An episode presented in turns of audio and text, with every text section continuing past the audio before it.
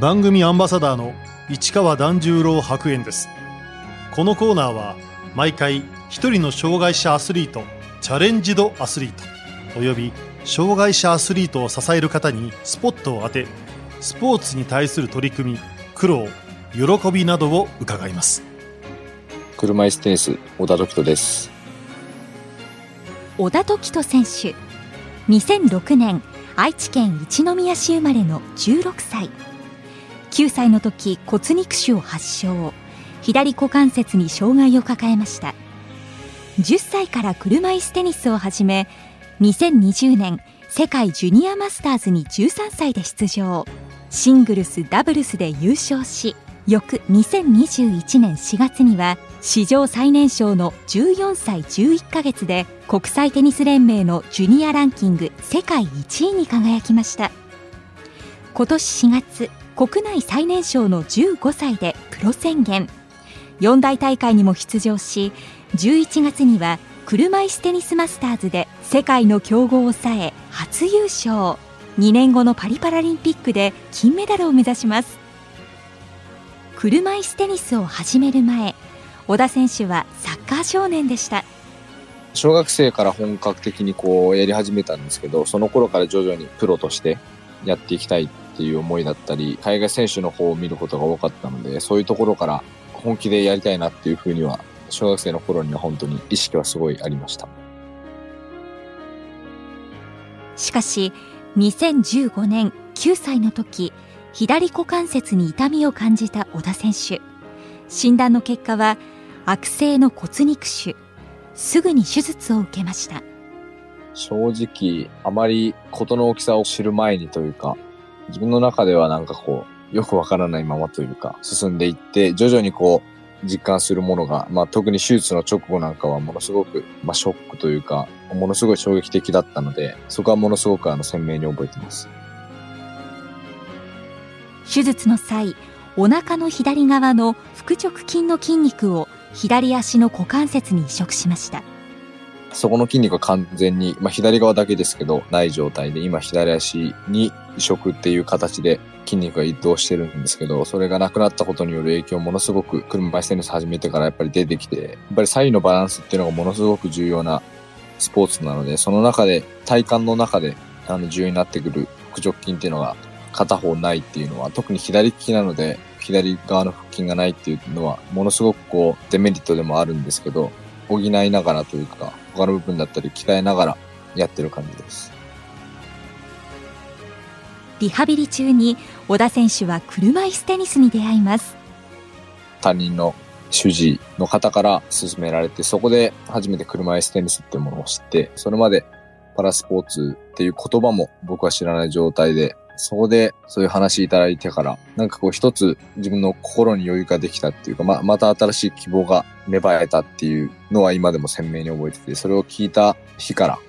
本当にあの YouTube とかネットで、まあ、いろんなスポーツ拝見したんですけど、その中で車椅子テニスを、試合を見て、そこからのめり込んでいった感じです。いろいろ映像を見る中で印象に残ったのが、世界的トッププレーヤー、国枝慎吾選手でした。ロンドンパラリンピックの決勝戦を国枝選手がフランスのステファン・ウデ選手とやってるのを見て、自分もこうなりたいって思ったり、車椅子テニスの競技の魅力っていうものをその一つの試合からものすごく受けてたなっていうのも一つありますし、やっぱり国枝選手の試合っていうのは9歳、10歳の自分にはものすごくいろんな大きなものを与えてくれたかなっていうのは今すごく思ってます。何よりあの、国枝選手のプレー中の迫力だったり、オーラだったり、まあバックハンドのダウンザラインっていうところですごくかっこよく見えましたし、そこに惹かれたっていうのは一番大きな始めた理由だったのかなっていうのは思ってます。手術を受ける前はサッカーに打ち込んでいた小田選手はすぐに才能を発揮2020年2月13歳の時に18歳以下の世界一を決める世界ジュニアマスターズに出場シングルス決勝で当たったのは手や指にも障害を持つクワードクラスの選手で四大大会にも出場している強敵でした。もちろん強いだろうなっていうのはありましたしいろんな人からその選手の情報も聞いていたので手強いだろうなっていうのはありましたし、実際にもう予選リーグで一度負けてから決勝戦に当たってたので、自信はあったんですけど、ただやっぱり負けていたっていう中で条件はものすごく厳しいものがあったんですけど、ただやっぱりジュニアの試合からするとものすごく多い観客数で、日本チームも応援してくれてましたし、っていうのもあって、サッカー時代を思い出すじゃないですけど、本気でスポーツをやって走り回ってた頃のなんかこう、感覚を思い出した感じで、それが勝ちにつながったっていうのは一つ大きなところではあるかなっていうのはあります。小田選手は世界ジュニアマスターズでシングルス、ダブルスの2冠を達成。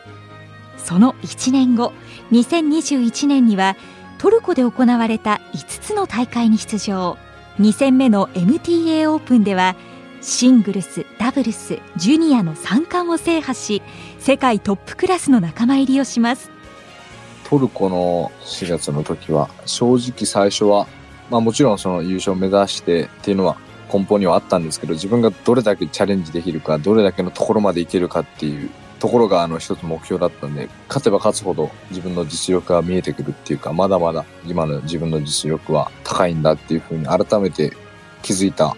時でもありましたし、ただやっぱり結果的には5大会出て、4大会優勝、1大会準優勝っていう結果で終わったので、自分でも正直びっくりしましたし、もっともっと強くなれるぞっていうのを一つこう証明できた大会ではあったかなっていうのは感じてます。この活躍で小田選手は2021年4月国際テニス連盟のジュニアランキングで日本の男子選手では初めてとなる世界ランク1位に輝きました。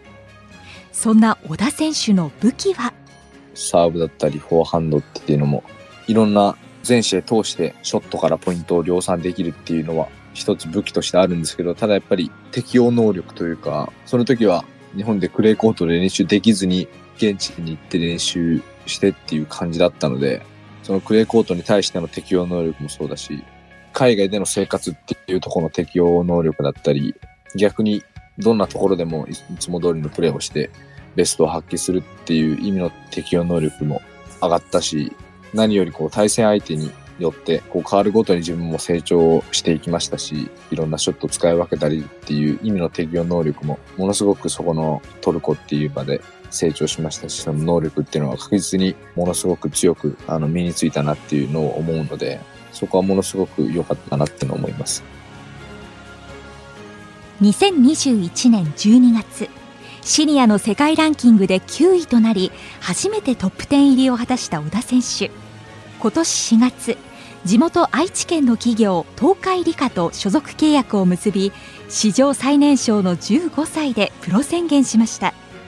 4月から高校に進学して、まあ、こう練習をより多くできる環境だったり、コーチがついたっていうことだったり、東海立科所属として活動できるっていうことにもなったっていうのも、一つものすごく大きな部分でもありましたし、決してこう無理して早く早くプロ宣言をしたくてしたっていうわけじゃなくて、本当に今がベストだなと思ってプロ宣言させてもらいましたし、自分にしかできないことだなっていうのも正直に自分の口から言えるところなので、まだまだ始まったばっかりなので、焦らずやっていけたらいいかなっていうのはあります。今年5月、小田選手は車椅子テニスの全仏オープンで四大大会デビュー。初めてローラン・ギャロスのコートに入った時は、ぶっちゃけ本気であの大会は自信があって、自分の調子もものすごく良かったので、場に飲まれたっていうところもあんまり感じなかったし、本当に最初のグランドスラムにこうふさわしかったなっていうのは思うところではあります。小田選手は準々決勝でリオパラリンピックの金メダリストゴードン選手を撃破大きな自信になりましたもちろんあのゴードン選手は左利きっていうこともあってその僕が始めた年のリオパラリンピックも取ってますし僕ももちろん最初の頃は見よう見まねで何度も真似してきた選手で何度も一緒に写真を撮ってもらったこともあったので、一つこう思い入れの強い選手の一人だったので、クレーっていう場で、まあ当たれたっていうのはものすごく良かったですし、それがアドバンテージにつながってくれたなっていうのは、あの一つ試合に関しては勝てた要因でもあったと思うので、一回戦よりも楽しくグランドスラムの場を味わえたなっていう、そういう感じだったなっていうのは思います。準決勝の相手は国枝慎吾選手。1月のメルボルンオープンで敗れて以来2度目の対戦でした。自分の中でも正直特別な思いだったりやっと2回目の対戦をできたっていう喜びもあったんですけどただやっぱり変に気負いせずプレッシャーを感じず1ポイント取ることだけに集中してっていうスタンスでこうその試合は挑めたのでそこはフェアに戦えたなっていうのはあります小田選手は国枝選手にストレート負けを喫しましたが手応えも感じました、まあ、あの試合は特に国枝選手のこう圧というか本気で勝ちに来てる姿勢だったりっていうのもプレーから見受けれたので、まあ、悔しかったですけど一つこう本気で打ち合ってくれたっていうところに関してはものすごく感謝してますしあの場でもし勝っていたらおそらくいろんなことを幻想を抱いたりってこともおそらくあったと思うんでそこを全力で止めてくれたっていうところは単純に嬉しかったなっていうのはあります。今年10月有明コロシアムで行われた車いすテニスの楽天ジャパンオープン決勝で小田選手は国枝選手と対戦。試合前小田選手は自分のレベルも上がっている。勝つ可能性も以前よりかなり高いと思っていると強気の発言をしました。そろそろだぞっていうのもその自分に勝つを入れるっていう意味も含めてああいう発言をしましたしただああいう環境の中でプレーできてあの場だからこそ打てたショットも数多く思い当たるのでそこに関しては本当に一つの試合として一つのこう物語としてはものすごく良かったんじゃないかなっていうのは思ってます。第1セットは国枝選手。第2セットは小田選手が制して勝負は最終セットへ。小田選手は1対5と追い込まれマッチポイントを許してしまいます。試合中は自分の場合は常に自分にいろいろ言い聞かせながら時には怒ったり時には自分を鼓舞するためにいろんな声をかけながら自分と向き合いながらっていうスタイルなのでそこの時は本当にここで終わるのかよっていうふうになんかこう思ってた自分もいたのでそんなところで本当の勝ちたい自分が本当にまだまだだぞっていうふうに。不利な状況から小田選手は5ゲーム連続で制し6対5と逆転。あと2ポイント奪えば国枝選手が16年ぶりに日本人選手に敗れるという歴史的な場面を迎えました。最終セットに第12ゲームのところで言うとそこはもうあと一歩だぞっていうふうに思ってましたし、ただやっぱり、いやまだ試合は勝ってないっていうふうに思い返せる自分があの試合はそういう自分にはなれなかったので、もっともっと経験しないとダメだなっていうのは感じました。小田選手は国枝選手に今回もあと一歩まで迫りながら初勝利は叶いませんでした。まああの時は本当に正直気が緩んだ部分もあったんで、最終ゲームは本当にまだまだだなっていうのは思いました。表彰式のスピーチで小田選手は涙を流しながらこう語りました僕の涙は悔しいわけじゃなくて本当に嬉しくて勝手に涙が出てきました終わった瞬間、ベンチで泣いていた時は、その時は悔しかったんですけど、ただやっぱりあの、スピーチの時に溢れてきた涙っていうのは、あの、嬉しい涙ですよっていうのを僕は伝えたくて、まあ、最終的な負けっていう結果で終わってはしまったんですけど、まあただ、約7年間ずっと追い続けてきた人の背中を自分はこう並ぶっていう風に試合中もなんかこう想像しちゃったりもあったんで、その過程として自分の中では嬉しかったですし、それまでの7年間を振り返った時にものすごくいろんなことが起こって、戦うことだけでも自分は価値があると思ってたので、なんでそういう意味でいろんなことを思い返して試合に対する熱量っていうものを受け取ってくれたと自分は思ってるんで、そういうところで涙が出たのかなっていうのは思います。小田選手には遠征先でよく聴く大好きな曲があります WANDS の世界が終わるまではという曲です。一番最初にその曲を聴いたのは、本当たまたまパソコンでこう YouTube を流しながら、こうおすすめに出てきて、僕はスラムダンク全く見たことがなかったんですけど、曲が本当にいいなと思って何回も聴いていたら、その同時期に、僕は遠征中で、遠征先で僕はそれをずっと聴いてたんですけど、その同時期に僕の母親も家で聴いてたっていうところを遠征帰ってきてから聞いたので、全く偶然でこれでおーってなって、そこからカラオケ行ったりした時は歌えますし、最近はめちゃめちゃ聴いてます。小田選手は今年11月オランダで行われたシーズン最終戦車椅子テニスマスターズに初めて出場し優勝。1年を最高の形で締めくくりました。大会のこう意味として、今年の世界年間チャンピオンを決めるっていう大会でもあったので、こう四大大会に続いて規模もでかい大会なので、その中でレベルが高い中で勝てたっていうところでは満足してますし、とりあえずこうほっとしてるというか、また来年こっから日本の16歳来るだろうなっていうのを思わせるような試合はできたんじゃないかなっていうのは思ってるんで、すごい来年が楽しみだなっていう気持ちが今も大きいです。小田選手の名前時人という字はパリの凱旋門の凱に人。それだけに2年後のパリパラリンピックへの思いは人一倍です。やっぱり名前がそこから来てるっていうのはものすごく大きいですし、その凱旋門だけじゃなくて、こう凱旋するっていう意味で、勝利をして喜ぶっていう意味で、凱旋の凱を取ってるっていうふうに聞いたんですけど、